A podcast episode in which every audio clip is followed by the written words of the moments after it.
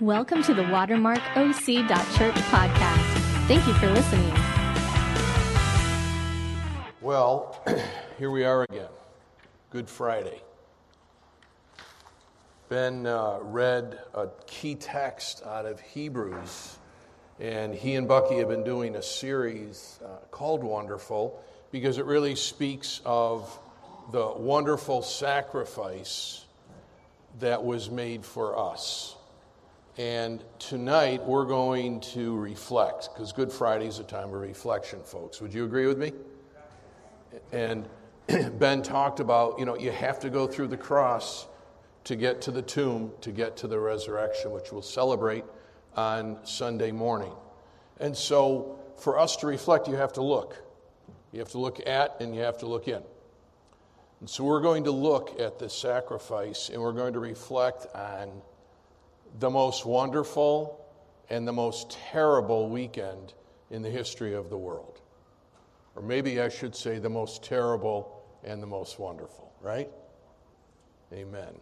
So let's take a look at this sacrifice.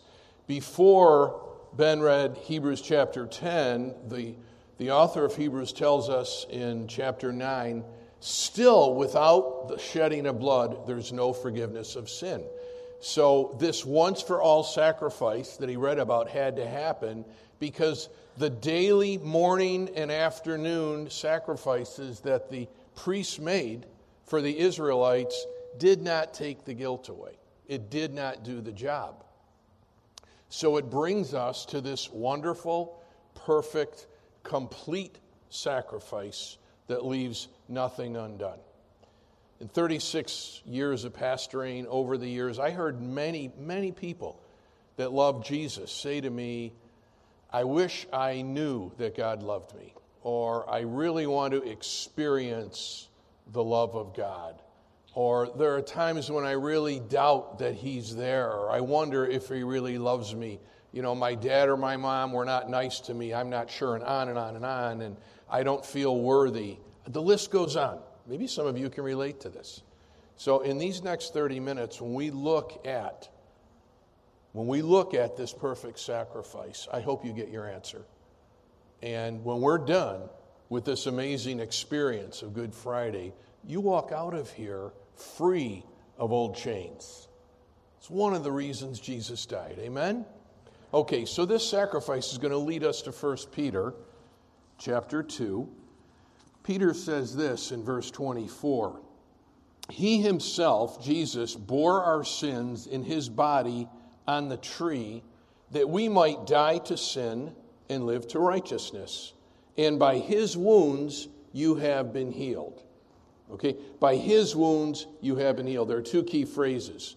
First, that Jesus bore our sins in his body. And then, secondly, by his wounds. So, you know the question it leaves for us? What wounds? Jesus, by the time he got to Golgotha, had a lot of wounds. So, what's Peter talking about here, right? Is it from the whip of the soldiers? Is it from the crown that Pilate had put on him? Is it from when the soldiers of the high priest were beating him? Some say they were pulling out parts of his beard. Is that it? Actually, here's what it means that was only the beginning. By bearing our sins, it means, the, it means this Jesus suffered the curse of sin and accepted the punishment for it. He said, I want to become the curse for all sins ever committed. All sins. Leaves nothing undone. Okay? So, no, what the soldiers did wasn't enough. God had to punish him in the only way that would satisfy divine holy justice. And Jesus shows that what, it, what that is in Luke chapter 22 in the garden. Now, we talked a little about this last week or last year, and I'm not going into detail on this one. But keep in mind, Luke was a physician so he's given to detail, even medical detail. And they head into the garden, And Jesus withdrew, in verse 41, from them, Peter, James, and John, about a stone's throw, and he knelt down and he prayed, and he said this Father, if you are willing, remove this cup from me. Nevertheless, not my will, but yours be done. And there appeared to him an angel from heaven, strengthening him. And even with this angel strengthening him, he, be, he prayed more earnestly, and in agony, his sweat became like great drops of blood falling to the ground. We talked last year about this medical condition called hematidrosis, the bloody sweat. There's so much dilation and compression in the blood vessels under stress and under pressure that they burst and the blood gets effused out into the sweat glands. And it's only under the most extreme of conditions. But the thing is this what was Jesus asking the Father? If this cup can pass, nevertheless, your will, not mine. Now, I once heard that the cup was that when Jesus hung on the cross, God the Father was going to do this turn his back on him. If that were all it was, then Jesus would not have said that. Because that's not what the cup symbolizes in scriptures. Okay? It's actually much worse. The cup is a symbol of suffering under divine anger. Let me say that again.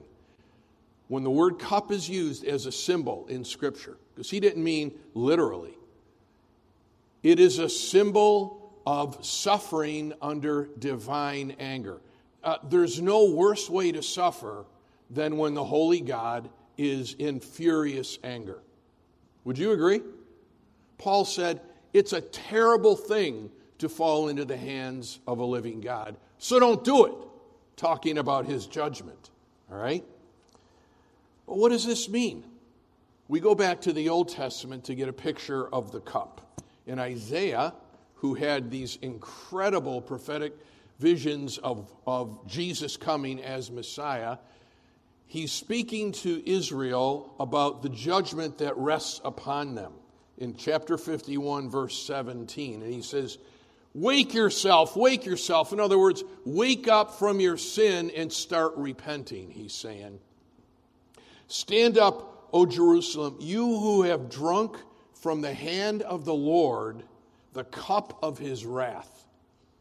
That's a whole nation under judgment, and they were because first the Assyrians took the northern kingdom, then the Babylonians sacked the southern kingdom, and they took everybody away and enslaved them. You who have drunk of the cup of his wrath, who have drunk to the dregs, the bowl, the cup of staggering. This is the cup of death. When you drink God's wrath to the point of staggering here, you don't get up from a drunken stupor. That's not what this is talking about. This is a metaphor, folks. The fury of holy anger. It wasn't just that God turned his back on Jesus when he hung from the tree suspended as a curse. God was angry at the sins of men. God looked for a way to punish them because all of those sacrifices the priests offered never, ever did the job. And so, this, this judgment from God, you know what this is? It's aggressive punishment from the throne of heaven. You and I wouldn't last that long in Psalm 75, the psalmist says this, verse 7 It is God who executes judgment over nations and over all. And then verse 8, listen to this. For in the hand of the Lord there is a cup with foaming wine. Now, the picture of foaming wine is not a good one because that's not the way wine should be drunk. This speaks of a poisonous potion. In the hand of the Lord there is a cup of foaming wine, of death, of wrath, well mixed, and he pours out from it, and all the wicked of the earth shall drain it down to the dregs. This is the cup, Jesus said, could this pass? Nevertheless, I will drink the cup of your fury, the foaming wine down to the dregs, the sediments at the bottom, the last drop, and I'll lick the bottom of the cup to make sure there's none undone. That there isn't one sin anyone ever committed or anyone will, including you and me, commit that I will not suffer for on that cross. So, Father, punish me as if I am the curse. Wow. This is the result of when God starts to pour his fury on Jesus on the cross. And remember what happened once he's on the cross? It gets dark. Right? For three hours, the earth is dark. And then incredible things happen at the end. Chapter 53 of Isaiah, he says this, and I'm sure you've read this. He's talking about Jesus despised and rejected, and we didn't recognize him. We didn't recognize him. Whatever God did to punish Jesus' body because of the sins that he carried in him, he became sin, disfigured him to the point where he was not recognizable. If it were that goat offered on Passover, how long would he last under that wrath? He dissolved like that. It only had to be that perfect, complete sacrifice that Ben read about. And so look at what he says here in verse 4. Surely he, the Lamb of God, has borne our griefs and carried our sorrows. Yet we esteemed him stricken, smitten by God, and afflicted. But he was pierced for our transgressions and crushed for our iniquities. Upon him was the chastisement that brought us peace, and with his wounds we are healed. He goes on to say in verse 10, a few verses later, he's kind of summarizing this. Yes, it was the will of the Lord to crush his son. He has put him into grief. So it was God the Father's will to actually hurt his son in ways we can't even imagine for you and me. For you and me. The only way you can discover this is by reading the scriptures, because that's where Jesus is revealed to us. You, you can't sit in a dark room and meditate and say, Lord, do you love me? Do you love me? Do you love me? Unless you understand what happened. Unless the Bible shows you what Good Friday was all about. Anybody with me here? Are you hearing me? There's,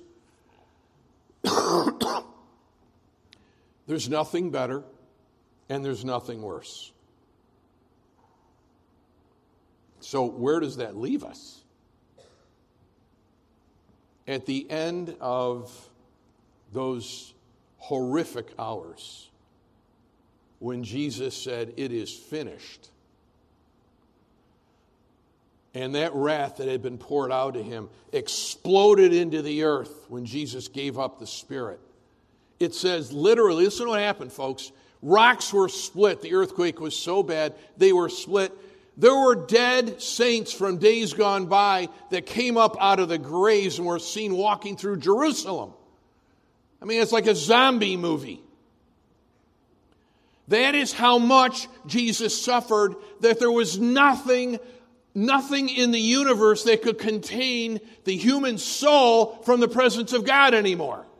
Nothing could keep us. The veil of the curtain was ripped when he said, It's done.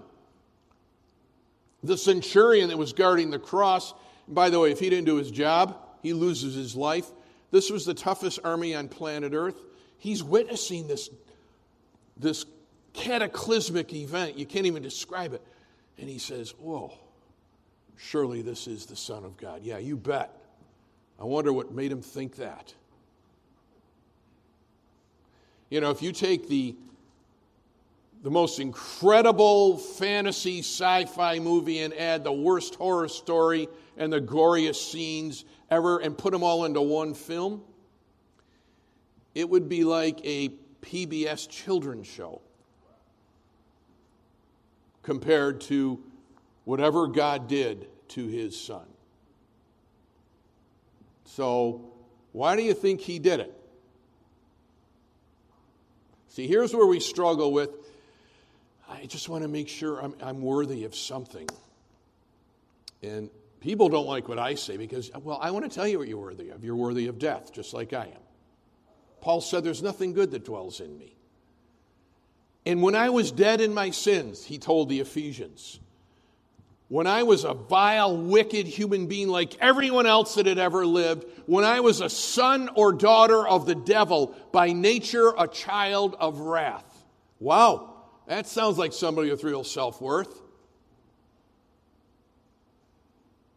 The next verse, Paul says this But God, two of the greatest words ever written right there because you want to jump off the nearest cliff when you read the first three verses. Well, this is who I am?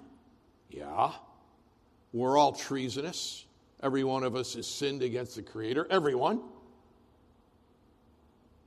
But God, in His infinite mercy, in other words, mercy you can't measure, with the love with which He loved us, gave Himself for us and paid the price is the gift of grace. For by grace you've been saved by faith. It has nothing to do with you or your works, all from Him, so that no man could boast. So tonight, we're boasting about the fact that without Jesus, we are hopeless. We are needy people. Can anyone agree with me? If you agree with me, raise your hand that you need Jesus. And those that haven't raised your hands, you're out of your minds. I'm telling you. Because here's the thing don't forget this before we have our amazing experience here. The punishment that God gave to Jesus was intended for every man and woman ever born. When me, when I called on Jesus on December 12, 1979, I said, I'm a wicked, no good sinner. I'm doomed. I have no hope. I need a Savior. I'm giving you my sins. Please give me eternal life. The great exchange of the cross. Jesus made me one of his own, but God in his infinite mercy. But remember that cup of wrath, folks? For those that reject Jesus in this lifetime, that's what they get in eternity. Now, who in their right mind would sign up for that? This is probably uncomfortable a little. It should be. Because to get to the good news of the gospel, that Jesus paid it all and he rose from the dead, and now that eternal life in him is passed on to anyone who believes, we have to first hear the bad news that we are sinners hopelessly doomed without a Savior. Period. Gospel. The bad news gets you to the good news. So the bad news wasn't that Jesus suffered an incomparable death. That's terrible news, but incredible news. The bad news is it should have been me.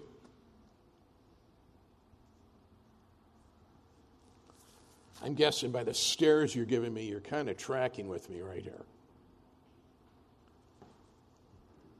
So the gospel should make us a little uncomfortable. Right? This coming year, there are people you love. You want to introduce them to Jesus. I want to appeal to you. Be honest with them. Tell them the gospel. See, I've got really bad news and good news. Which one do you want to hear first? And if they say the, if they say the good news, say, No, I'm going to tell you the bad news first. I'm laughing, you aren't. So then at the end, Jesus said, It is finished. And for you and me, if you have committed your life to Christ, it is finished. And you know what it does not mean? Because I gave my life to Jesus, I'm never going to sin again. In our culture, people accuse Christians of being self righteous, arrogant fools like we're better than others. And I say, actually, we aren't. I mean, I've just received His mercy. I'm forgiven. You can be forgiven. It's between you and Him. I didn't do anything to get forgiven, He did it for me. But if you believe, it really is finished. And if you ran over someone's cat on the way to service tonight and you feel terrible about it, it's a little bit of sick humor. Does Jesus love you any less? Right? If you had a bad week and you did something you really regret, can God possibly love you any less than he did on the cross when he crushed his own son for whatever sins you and I were going to commit this week? It is impossible for God to stop loving me with an eternal love that you can't even measure, or he's not God, he's a liar and my money is on him. So, for you and I, it is finished. Now, in front of you, in the little slots on your chairs, there is some white paper. I had it here. Here it is white piece of uh, paper. And there are pens. In here, in here, there are two crosses. And next to the crosses, there are baskets with nails and there are hammers. No, we don't want anyone nailing themselves to the cross. That was already done. I read about in the Philippines, it happens every year. Roman Catholics literally have themselves nailed to the cross. Folks, it's done. It's done. But this is an opportunity for us to consider and go through an exercise that will break old chains. I give him on this sheet of paper my worst, my darkest sins, my worst thoughts, my greatest torments, my biggest failure, failures and regrets in life. Uh, you don't have to write a long letter, just like one or two words. My idols I'm willing to bet every one of us in here has some kind of idol. Right? I mean, yesterday was opening day. Man, the Yankees won. I was pumped. Some might say they're an idol to me. I'll see you later.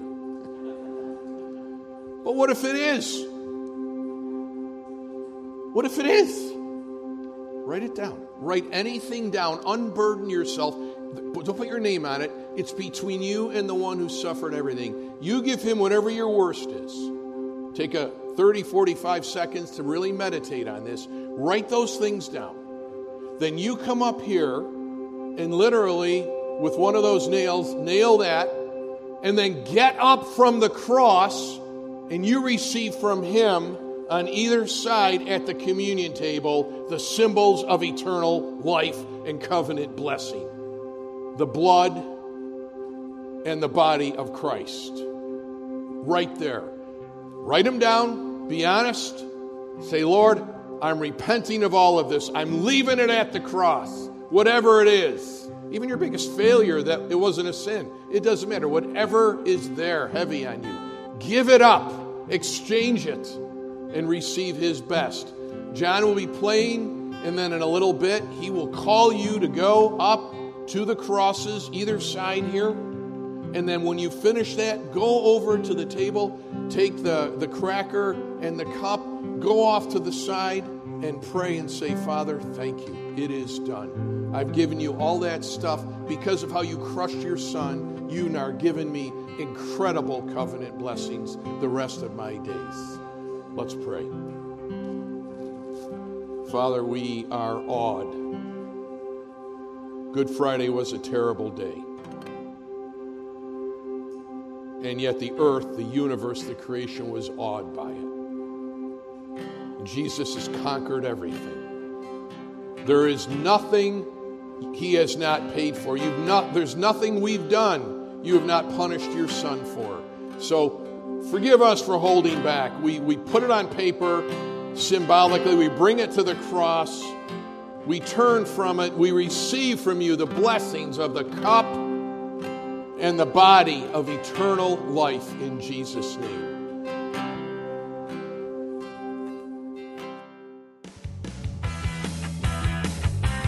To find out more about us, go online to watermarkoc.church